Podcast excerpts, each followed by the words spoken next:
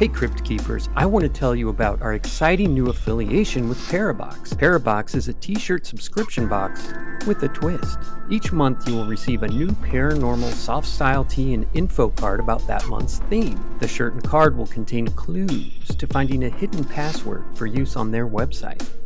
You'll also find clues to next month's theme. Correct entries get entered in a raffle for free gear. The shirts are unique. They're pretty dope with designs about all your favorite paranormal stuff like Black Eyed Kids, Bigfoot, Nazca Lines, and a really cool Battle of Los Angeles tee. That's one I'm hoping I will get here sometime soon. The designs are silk screened onto a soft style tee that's super comfortable. From the moment you open your Parabox, you'll be so engrossed by the t shirt, you'll forget there's a puzzle built into it. That's right, each shirt contains a secret password.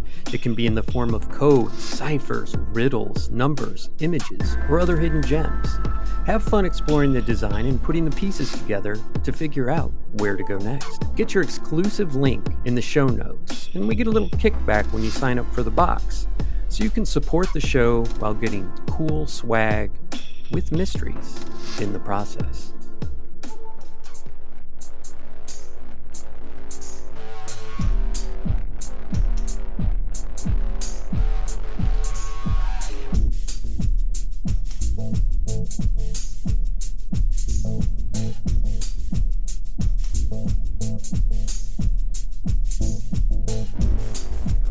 All right. Good evening, Crypt Keepers, and welcome to the Count Saint Germain After Hours episode.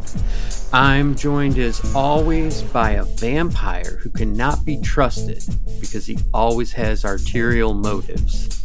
Ryan, what's up? I like that. I like that very much. Thanks. I will use that, and I admit to nothing. I'm good. How are you? Oh, I'm doing okay. I hope you all had a wonderful 4th of July. I hope you guys got. I Hope you kept all your fingers. Yeah, I was going to say, I told my daughter, I'm like, you know, if something bad happens and you blow your thumb off, don't feel too bad. I'll donate my pinky toe for you. she was careful. So that's a, you know, kind of a good way to just tell them, hey, be Yeah. careful or you could end up with my pinky toe as a thumb. I've seen it. It's gross. anyway, all right. Uh, I guess you just need to tell them what they need to know. Yes, we hope you've been enjoying all of the uh, paranormal, conspiratorial, and just strange things that we've been sharing with you. And we have a mission for our listeners, for our cryptique crew, for our crypt keepers. It's Cryptique Awareness Month. Yes, if you if you've been enjoying this, please tell us how much you love it by liking it, subscribing on whatever podcast platform you use, whether it's a thumbs up, heart, five star review, or sharing it. Everything counts, everything helps. It's the best way for us to spread. It lets the podcast platforms know that it's a good podcast and more people should hear it. To steal, you know, a line from Paul Hibbert on YouTube. But if you have a mysterious tale that you want us to cover or some conspiracy, you can reach out directly to us in our crypt by sending an mm-hmm. email to cryptiquepodcast at gmail.com. And if you're looking for more ways to connect, you can always find us on TikTok at cryptique underscore podcast or YouTube at cryptique podcast. And if you are a bit of a paranormal fashionista, you can check out Parabox, which is, as always, in the show notes. They have a lot of fantastic t-shirts. We always talk about it, but it really is true. They have the kind of shirts I like to find on like Etsy. I don't know if you've ever mm-hmm. searched for clothes on Etsy, but you come up with like really interesting and unique things, and that's kind of the vibe I get from it. It's not one of a kind, but it's it's a very limited edition and once you get that t-shirt in the mail, it does not go back out on another flyer. You might be able to get it later by itself, but the t-shirts are all very limited, so limited quantities, I should say. Yeah, and really just really cool designs. Absolutely. Yeah, I just I don't know. I'm just I'm always kind of fascinated by what they do because I don't have the creativity to do something like that. and if you want to check out what we've got, you can check out cryptiquepodcaststore.com. I want to throw some stuff out real quick because uh, this isn't going to be too long of an episode. I'm going to throw out some things we have on our list, and I want you to respond and tell us what you want to hear next. So, we and this is in no particular order at all, but we have on the list the Katrina Cannibal, the Mark Kilroy murder in Matamoros, Mexico, the Skull and Bones Club, the Gaddafi assassination, Philadelphia experiment, Ravenscrack, Skin Thief, Patience Worth. Uh, what else do we have here? Jinn, Kappa, Doppelgangers, Lazarus Syndrome, the Alaska Triangle, Operation Operation Sunshine and Cropsey, the Brooklyn Bridge alien abduction, dead internet theory, Pinky Pinky, anti occult police, toxic lady. There's so many more, but there's also Dodleston. So if you want to hear about Dodleston, uh, shoot us an email and I'll forward it to Ryan's personal address. But I appreciate the pressure. a little backhanded uh, announcement there for you. But yeah, just let us know which ones you want to hear, and, and if there's any that you just don't, shoot us that email too, because I don't want to put something out you guys don't want to listen to. That'd be pointless for everybody, right? Right. All right. right. Well, we brought you the story of the immortal alchemist, Count Saint Germain, in Wednesday's episode. If you haven't listened to that, you should go back and listen. That's going to give you some background on the gentleman we're talking about tonight. Who and what, or what, are we talking about tonight? We are talking once again about Count Saint Germain. All right. The legend of Jacques Saint Germain as a vampire flourished as people noted his resemblance to the 18th century nobleman, the Count Saint Germain, and drew parallels between their mysterious tales with the Count's existence being documented by prominent figures of the time, leaving a legacy of fascination, speculation, and debate that blurs the line between fact and fiction. Sounds like an enigma. it does sound Drink. somewhat enigmatic. If vampires were to exist in our modern age, one can easily envision them thriving in the atmospheric city of New Orleans, emerging stealthily from the crypts of the St. Louis Cemetery, or lurking in the dimly lit alleys of the enchanting French Quarter. In this mystical and historical city where beauty intertwines with darkness, the echoes of the past often resurface in the present. As a melting pot of cultures and traditions, New Orleans became a magnet for diverse immigrants who brought along ancient legends and superstitions, including those surrounding immortal creatures. These mythical beings adapted their newfound these mythical beings adapted to their newfound home, weaving themselves into the fabric of the city's rich folklore. Among the enduring vampiric legends that have taken root in New Orleans, one stands out, originating from the depths of old European folklore. According to the captivating tale, sometime during the early 1900s, a mysterious man made his way to New Orleans, assuming the name Jacques Saint Germain. His arrival in the city sparked curiosity and intrigue, as his aura carried an enigmatic air. Do we drink on that? Absolutely. Rumors began to circulate about Jacques, fueling the belief that he was more than just a mere mortal. Whispers of his eternal existence, his insatiable thirst for blood, and his ability to mesmerize unsuspecting victims swirled through the streets of New Orleans. Tales of encounters with him in the darkest corners of the city painted a vivid picture of a seductive and dangerous entity, preying upon the living to sustain his immortal existence. As the legend grew, so did the mystery surrounding Jacques Saint Germain. Some claimed he was a centuries old vampire, while others speculated he had discovered the elixir of eternal life. The intrigue and fear that surrounded him only deepened as tales of his encounters and alleged supernatural abilities continued to be passed down from generation to generation. Over time, Jacques Saint Germain transcended from being a mere mortal man to an iconic figure in New Orleans folklore. Today, locals and visitors alike are drawn to the St. Louis Cemetery, searching for the tomb that supposedly houses the remains of this mysterious being.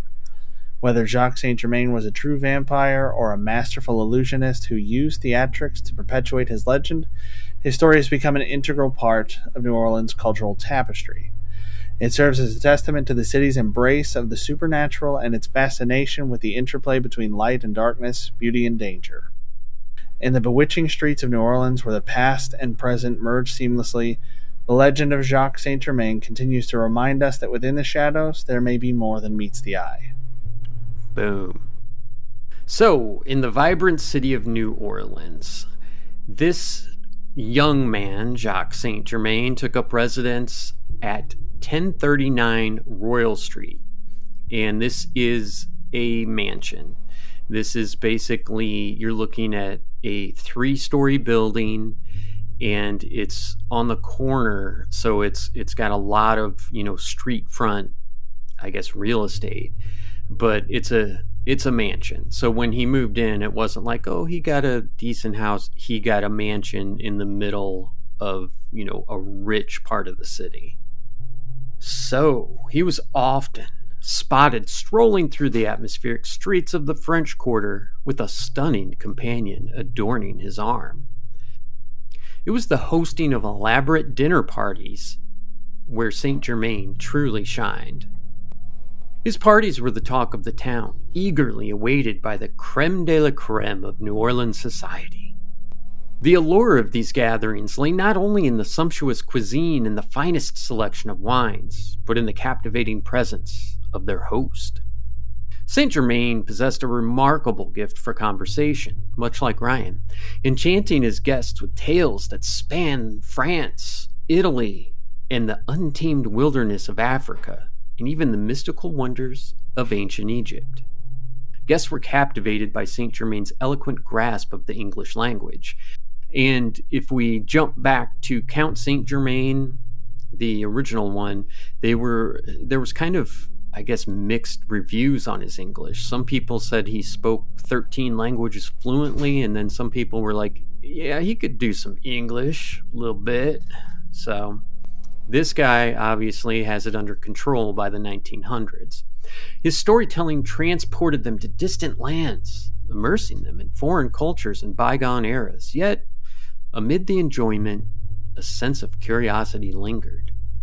How could Saint Germain recount events from centuries past with such intricate detail, as if he had been an active participant in the unfolding history? It intrigued and puzzled the guests, leading to debate and speculation, but ultimately adding to the enigma that surrounded the host. Soon after settling in New Orleans, Saint Germain made a bold claim. He declared himself a direct descendant of the esteemed Count Saint Germain, a close confidant and servant to King Louis XV during the 18th century. Doubt naturally accompanied this proclamation as the Count's story was steeped in legend and myth. However, as guests observed St. Germain's uncanny resemblance to the Count, with portraits never depicting him as aging beyond 40 years, whispers began to circulate. Could Jacques Saint Germain truly be the celebrated Count, perpetually preserved in a state of ageless immortality? Find out after a quick break.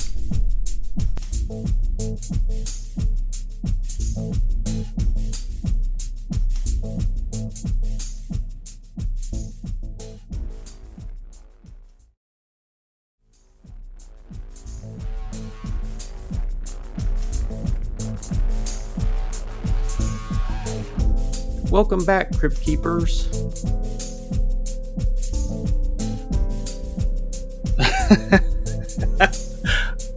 I really like your uh, tone for some reason. It's a happy tone. Speculation fueled.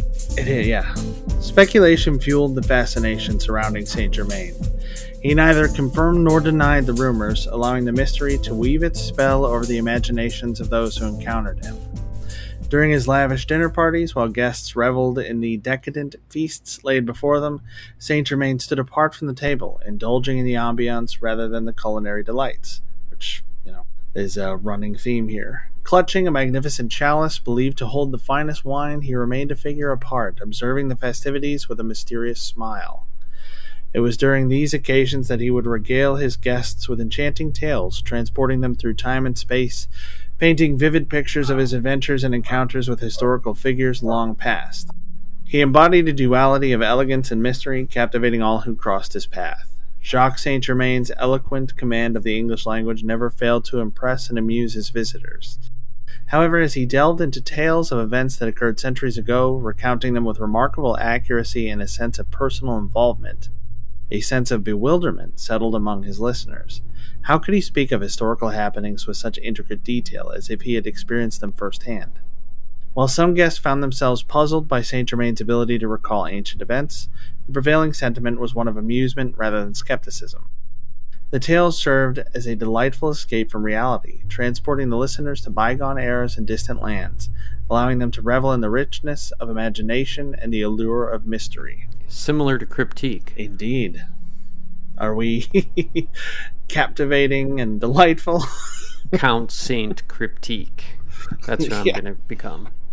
yeah, we should get an like an AI mascot. That'll be what it is. Shortly after his arrival in the vibrant city of New Orleans, Saint Germain made a bold proclamation regarding his lineage. He asserted that he was a direct descendant of the renowned Count de Saint Germain.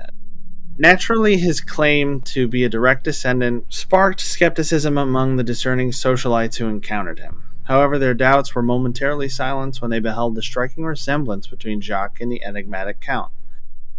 Observant guests, with eagle eyed scrutiny, noted a curious detail that heightened the intrigue surrounding Saint Germain. Portraits of the Count, meticulously preserved throughout history, never depicted him as aging beyond the age of forty. Coincidentally, Jacques Saint Germain appeared to be frozen in time as well, maintaining a youthful countenance since his arrival in the streets of New Orleans. This observation gave rise to rumors spreading through the social circles in jest. Whispers began to circulate, suggesting that Jacques might in fact be the celebrated Count, bestowed with immortality and eternal youth through some perplexing means. Jacques Saint Germain reveled in the speculation and ambiguity surrounding his true identity. The notion of an immortal being gracing the society of New Orleans added an extra layer of fascination to his already captivating persona. As the stories of Jacques Saint Germain's exploits and his of and his potential immortal nature circulated, the legends grew. Fact and fiction blurred as the city embraced the romantic notion of an ageless being traversing the shadowed alleys of New Orleans. It's like the inky shadows. That's, That's one of my favorite phrases. Mmm, inky shadows. Jacques Saint Germain embraced the intrigue that swirled in the air and deliberately refrained from confirming or denying the speculations surrounding his true nature. And we understand that we are kind of wavering back and forth on that. And I think that the speculations are that he is Count Saint Germain and he confirmed that he is a descendant of Saint Germain because that's the only thing that makes sense because it keeps jumping back and forth.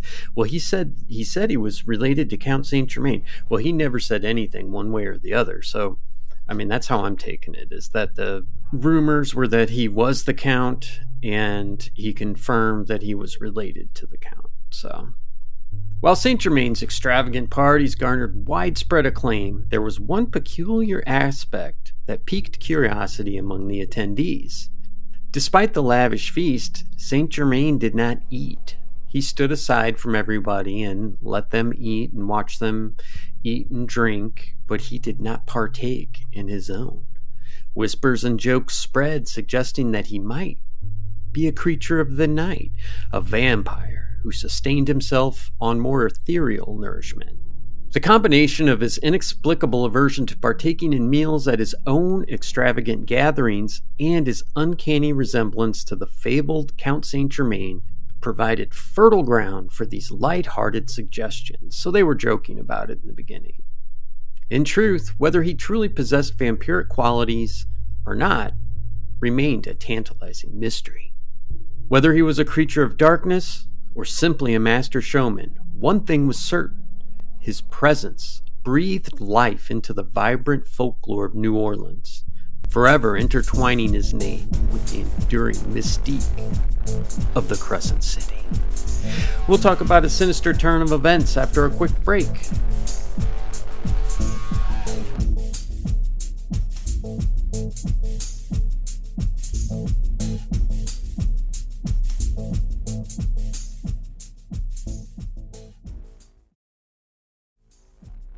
Welcome back, Crypt Keepers.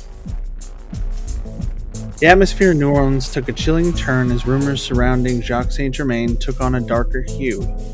Several months after his arrival, a disturbing incident unfolded that sent shockwaves through the city and added a sinister twist to the enigmatic man's reputation. The tranquility of Saint Germain's residence at 1039 Royal Street was shattered when the police received a distressing call. Responding swiftly, they arrived at the scene to investigate the circumstances surrounding a woman who had apparently fallen from the gallery of Saint Germain's home, situated on the upper floor. Initial assumptions of an accidental fall were quickly dispelled as the truth emerged. It became clear that the woman, rumored to be a prostitute, had deliberately leaped from the balcony rather than suffering a mere misstep. Despite surviving the fall, she was in a state of sheer terror, her cries filling the air as concerned bystanders rushed to her aid. Surrounded by a compassionate crowd, the traumatized woman recounted her harrowing experience, her words laden with fear. In a frenzy, she claimed that she had jumped in a desperate attempt to escape the clutches of Jacques Saint Germain, whom she accused of biting her neck. Her screams and sobs reverberated through the street, painting a horrifying picture of her encounter with a man she believed to be her assailant. According to her chilling account, she had managed to break free from Saint Germain's grasp when he was momentarily distracted by a loud knocking at his door. She took the daring leap, desperate to put distance between herself and the attacker who had instilled such terror within her. As news of the incident spread throughout the city, shock and disbelief permeated the minds of the residents. The whispers and jests that once surrounded Saint Germain took on a newfound gravity. The notion of him being a vampire and a mortal creature with a thirst for blood no longer seemed entirely far fetched. The investigation into the incident would unveil its own set of mysteries and secrets and cast an even darker shadow over Saint Germain's persona. The streets of New Orleans buzzed with apprehension and curiosity as the city grappled with the haunting question Was there more to Jacques Saint Germain than met the eye, and was there a truth to the woman's claims? The aftermath of the incident sent shockwaves through the city of New Orleans, leaving its residents bewildered and perplexed. The police, suspecting that the woman's claims may have been the result of delusion, opted to postpone their questioning of Jacques Saint Germain until the following morning, and it was a decision they would come to regret. He lived there for 10 years. So this is not something that just spun out, you know, in a couple months or something like that. He lived there for quite a long time, up until the point, actually, when he was asked to come into the police station. Hmm. Mm. He's like, I'm Audi 5000 G. He mm. came up with that phrase way back then because, you know, he's so enigmatic. As dawn broke and the appointed hour arrived, Saint Germain was nowhere to be found. That sounds like a innocent instinct, right? Like uh, mm-hmm. the cops want to ask you about someone that jumped off your balcony. You're like, peace out, just gone. Uh, and we'll find out why in just a minute here, but we're not taking a break. But anyway, he had vanished without a trace, leaving behind a sense of bewilderment and betrayal. The renowned and respected figure had seemingly dissolved into thin air, leaving behind a trail of unanswered questions. With a mixture of caution and anticipation, the police ventured into the mysterious man's home, unsure of what they might uncover, knowing only that it will be enigmatic. It was on the second floor that they made a chilling discovery a collection of open wine bottles, each one sealed with a cork. But that would make sense, right? I mean, if you're a noble person, you would think you would, I don't know, maybe they have to finish their wine bottles. Like they don't keep them. Don't normal people like have a couple glasses of wine and put a cork in it and save it for later? I would think so. Yeah, I don't think it's that odd myself, but to their horror, a closer examination revealed that these bottles contain not only wine, but also a horrifying mixture of human blood. The revelation sent shockwaves through the investigating officers, reinforcing the unsettling rumors that had circulated about Saint Germain. The realization that their esteemed and affluent acquaintance may have harbored dark secrets, fueling speculations of vampiric tendencies, added a sinister layer to the mystery surrounding his disappearance. Despite extensive efforts to track him down, Jacques Saint Germain remained elusive, slipping away from the grasp of those who sought answers.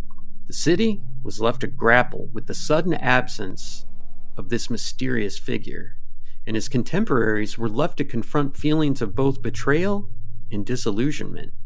The abrupt end to the tale left a void in the fabric of New Orleans, marking the conclusion of a chapter that had held its residents enthralled. Whether he was a mere illusion or a manifestation of something far more sinister, his disappearance remained a haunting mystery. So, one thing that I wanted to just throw out there if you had attended these parties, A, why are there prostitutes there? Like, I mean, I know why, obviously, but it just seems like it's a running theme in, you know, these fancy rich person upper class parties that there's prostitutes there too. But not only that, but if you're one of his buddies and you drank his wine, wouldn't you be thinking like, "Oh my god, I hope I didn't like drink human blood. That would be horrifying." Yeah, did I accidentally get a blood bottle? Right. I, I mean, would that make you a cannibal, or do you have to actually like consume flesh? I think you'd have to consume flesh. Hmm.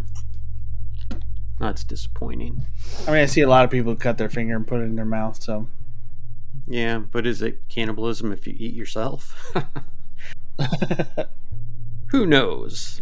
These these questions we raise, they're so enigmatic. so you beat me to it. All right. So Jacques Saint Germain or Count de Saint Germain? Indeed, the disappearance of Jacques Saint Germain and the eerie, but perhaps also enigmatic circumstances surrounding it only served to fuel the legend of his vampiric nature. So was he Count Saint Germain? The similarities between the two were striking, not just in terms of their physical resemblance, but also in the stories that surrounded them. The tales of both Saint Germains wove a narrative of mystery, leaving many to wonder if the Count Saint Germain had somehow made his way to 20th century America. While Count Saint Germain has left behind a wealth of written material and accounts, much of it shrouded in mystery and speculation, the parallels between the two figures were uncanny. The extensive writings about him, filled with tales of his immortality, alchemical pursuits, and interactions with prominent figures of his time, could lead one to question whether he was a fictional creation rather than a historical one. However, the fact that numerous leaders and influential personalities of the era made mention of his existence lends credence to his presence in history. Jacques Saint Germain embodied the traits and mysteries of Count Saint Germain, only adding to the allure and intrigue surrounding the vampire legend. It became a subject of fascination and debate, with enthusiasts delving into the depths of historical records and writings, attempting to separate fact from fiction and uncover the truth behind the immortal nobleman. In the end, the legend of Jacques Saint Germain and the enigmatic Count Saint Germain continue to captivate those who are drawn to tales of the supernatural and the unexplained. Their intertwined stories leave a lingering sense of mystery and wonder, reminding us of the enduring power of legends and the allure of the unknown. Boom. That's Boom. Uh, Count and Jacques wrapped up in Yep. one enigmatic tapestry in the Crescent City. Uh, so I think that if he, if Jacques Saint Germain was not a relative, a descendant, whatever, of Count Saint Germain, and was the actual Count Saint Germain, then we have to look back at everything that we talked about in in the you know in the other episode and say okay well he said he had this magic powder that made people like basically freeze in time or, or look younger. Well was he doing that or was he drinking blood Yeah. and that he may have found the fountain of youth somewhere and would go back and kind of recharge the batteries. Or was he drinking blood? Because I know that this is one big mystery, right? And, and it's impossible to like apply science to figuring out if Count Saint Germain existed or if he was a vampire or whatever. But I would think that if in fact Jacques Saint Germain was the Count Saint Germain then you have to think that he had been drinking blood the whole time. Do you, do you see what I'm saying? Like, it's unlikely that he would have, you know, know where the fountain of youth is and be like, you know what, uh, I'm going to become a vampire instead. You know what I mean? I don't know, a little bit different, but it could be just nobody caught him drinking blood before, or blood was part of his elixir. I don't know. I think for sure if Jacques Saint Germain is a vampire, then if he was Count Saint Germain, he's been a vampire this whole damn time. I think it's more likely that Jacques Saint Germain kind of adopted that persona and just happened to be, you know, a good storyteller. Uh, they all said he was good looking, and good looks will get you a long way in life. At least that's what people tell me. You're just more likely to believe and trust somebody that you find to be at least not necessarily attractive, but attractive in general. If that makes yeah, sense. we tend to attribute positive characteristics to people who look good, Mm-hmm. which is not exactly fair or a good idea. It's not a good idea at all. All beautiful people are horrible. I'm just kidding. But so where do you stand? What do you think? Do you think that he was a descendant, an imposter? Where do you stand? I don't know what I believe for sure he was. I know that I, I, Jacques? but yeah, I buy that it could have been him. And New Orleans does have kind of a lot of vampire legends, so it could be sort of mistaken identity.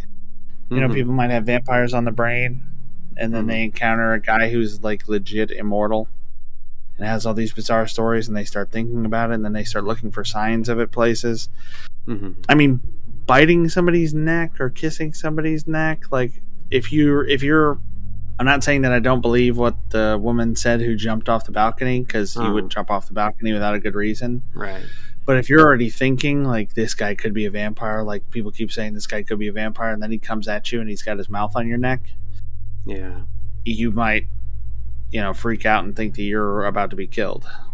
That's very. But I do, I do really like the Count Saint Germain stories, Mhm. and I I buy that there's something to it for sure.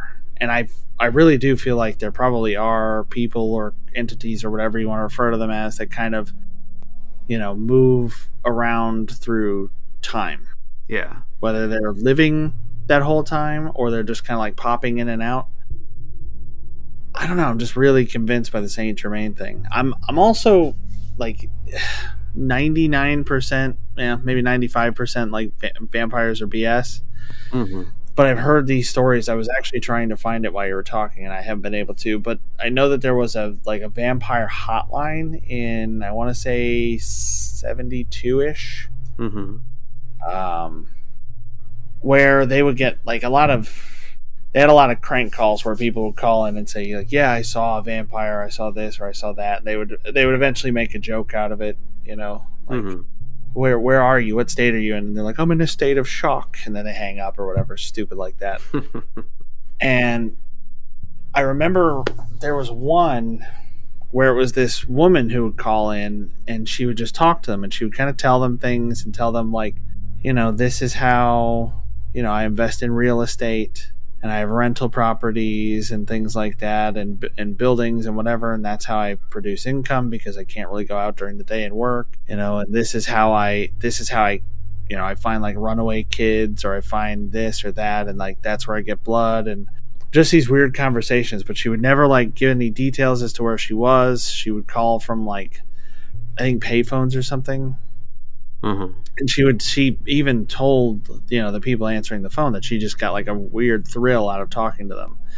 You know, but she claimed to be like a certain age and all this stuff and just was like Yeah, I don't know why. I just like telling you guys about this. And then eventually just stopped calling. But yeah, it was like the rest of them wanted attention. You know, they're like, "Yes, I'm a vampire. Like, go ahead and Mhm. come out and study me and whatever else." But this one who was like pretty convincing and seemed like a reasonable person never wanted to, never wanted attention, never revealed their real name or wanted anybody to come to them or anything like that. They just wanted to watch the world burn.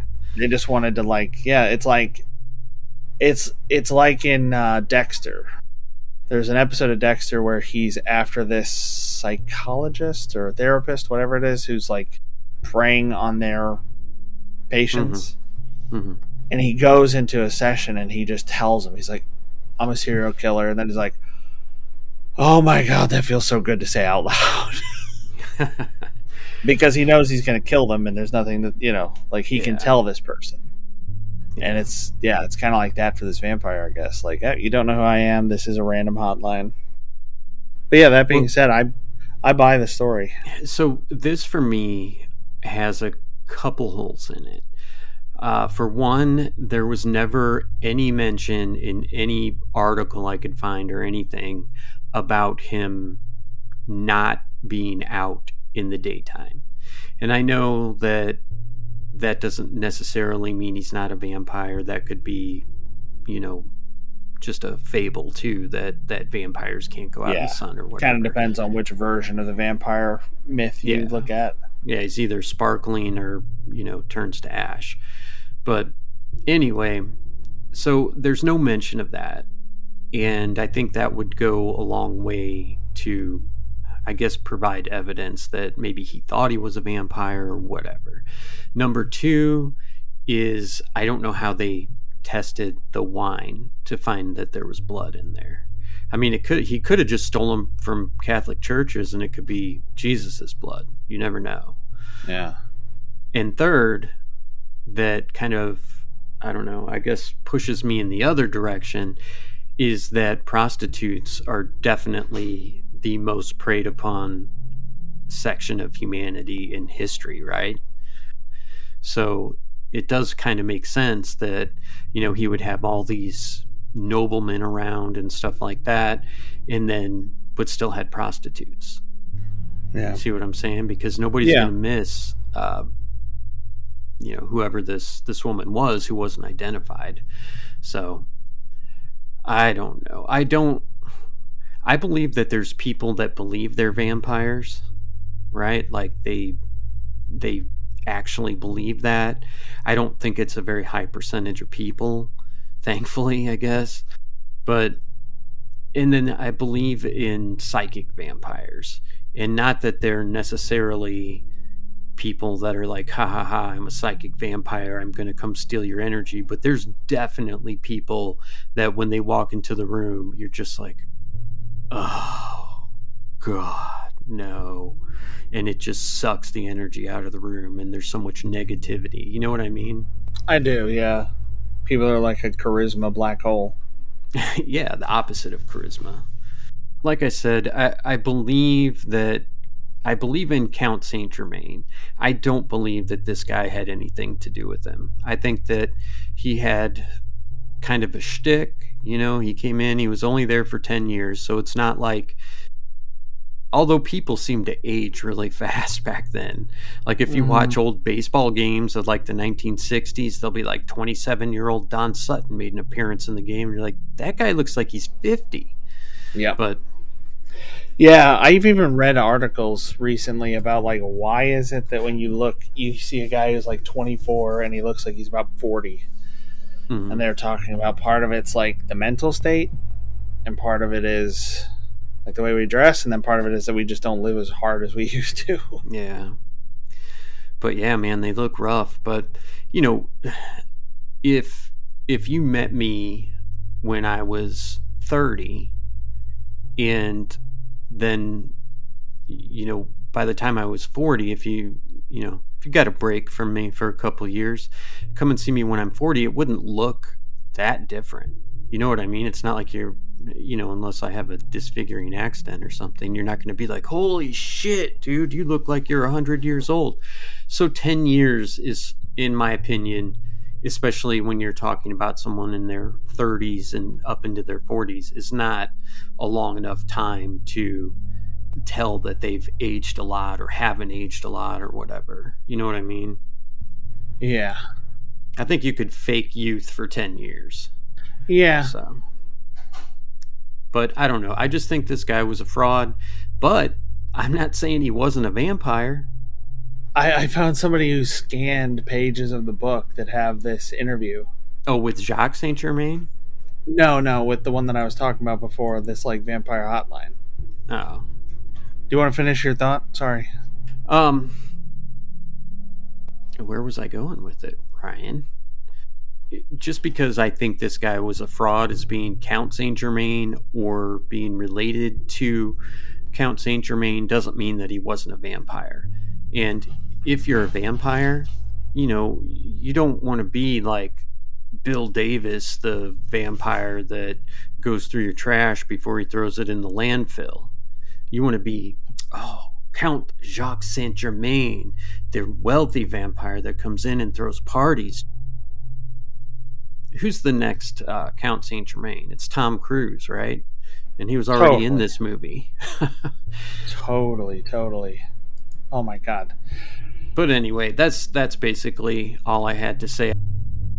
What's this woman say? All right, so this is from a book by Stephen Kaplan called Vampires Are, which is apparently ridiculously hard to find, and I just looked it up on uh, Amazon, and it's about a thousand dollars for a copy. Wow!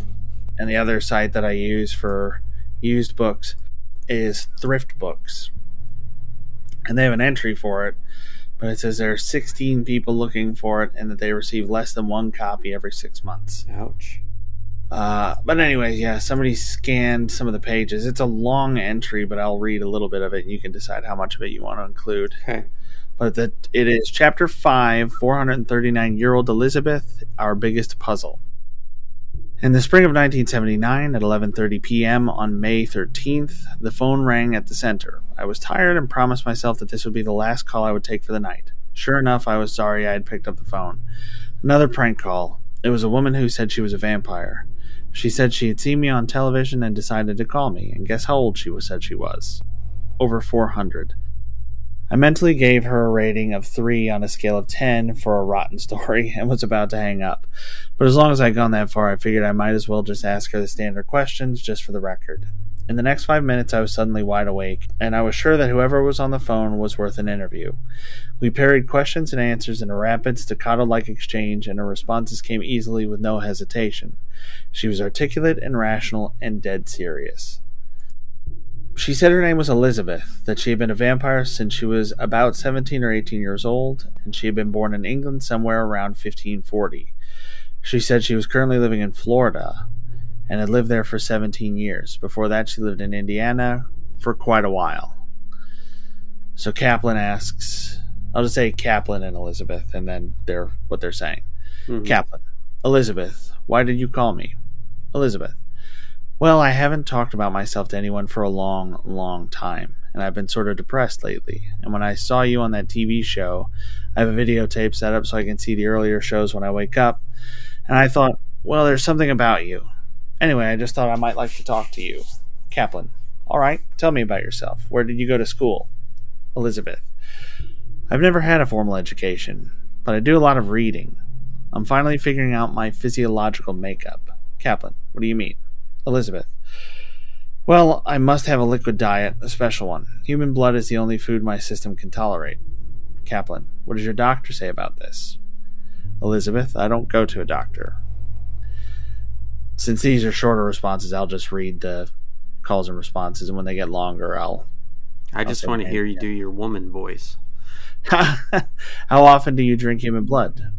Every day. And how much All do you drink each day? and how much do you drink each day? I've never measured it, but I guess about eight or nine pints. Where do you get this blood? I drain a human body. You drain a body every day? Yes. How do you extract the blood? I choose one of the six major arteries and cut it, usually with a straight razor.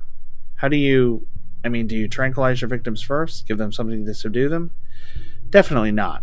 I don't want to pollute the blood with drugs. I'm also very careful to check for needle marks. I don't want to get a drug addict. But then, how do you subdue your victims? I can't tell you that.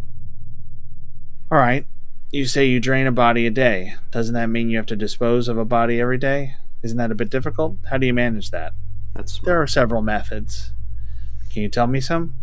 I'll tell you one. There was a man I drained, then I left him in his car, took off the brake, and pushed the car into a body of water. It's been two months now, and the body has not been discovered yet.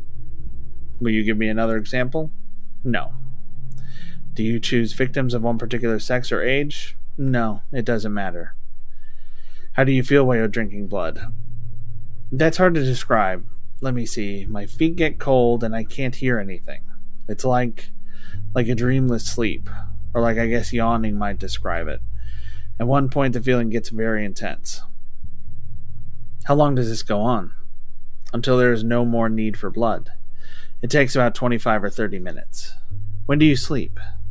During the daylight hours. And this is upsetting sometimes. I hardly have time to take a shower and get to the stores before they close. What do you buy in the stores, Elizabeth? I've answered a lot of your questions up to now, but I'd like to ask you some things. Go right ahead. Did you ever meet a male vampire who said he had impregnated a human female? And that's Elizabeth asking that, and Kaplan Right. responding. Let's say I've had, let's say I've met some who claim they are vampires and also claim to be fathers. Well, here's some information for your files. Nine out of ten male vampires are impotent. It's a matter of hormones, plus their body temperature is too cool to support healthy sperm cells. Another thing I'd like to ask you now can you give me the names of any other vampires? Kaplan. And he's saying here that he made up a name off the top of his head. And Elizabeth responds, I've never heard of that one. Name some more. They really don't want me to give out their names. Do you know any other vampires yourself? Yes, but they're all neurotic. I guess I am too, but I don't like to be with them. Do you like to be with uh, normal men? Have you ever been married? No, I've never been married. I've had no interest in men except for intellectual company. But this goes on for a pretty long time. But yeah, the, you can see why he'd be interested in this. Somebody who's just factually answering these questions. Yeah, it is. It is odd, but there, there's definitely. I don't know. I mean, I think it's far more likely that it's a mental illness than it is a a real thing. That there's real physical vampires, but I'm not totally discounting it. But I mean, I can see how that would be an appealing, I guess, conversation you know, based on she's not trying to be like, oh, and I can fly and I jump from tree to tree and I seduce whoever I want and, you know, stuff like that. It definitely sounds more credible. But have you ever heard of Susan Walsh? No relation to Adam or John Walsh from um, America's Most Wanted. Uh, no, I don't think so. So uh, she was a reporter for the Village Voice in the 1980s. And there was a vampire subculture there. She, I guess, kind of went undercover and was like, oh, you know, I'm want to be part of this scene, blah, blah, blah, blah, blah. And was, you know, just basically I guess undercover, not for the cops or anything, but for the newspaper, trying to get all the you know dirty little secrets and stuff like that. And yeah, she she went missing. So, I mean, it's you know maybe she met a vampire that was hungry, or maybe they didn't like her poking around, or I don't know. What's the third option? She decided to run away and never talk to anybody ever again. Yeah, she got murdered by a human who's now drinking her blood out of a Snoop Dogg chalice somewhere. Yep, thinking that they can fly if they can down it.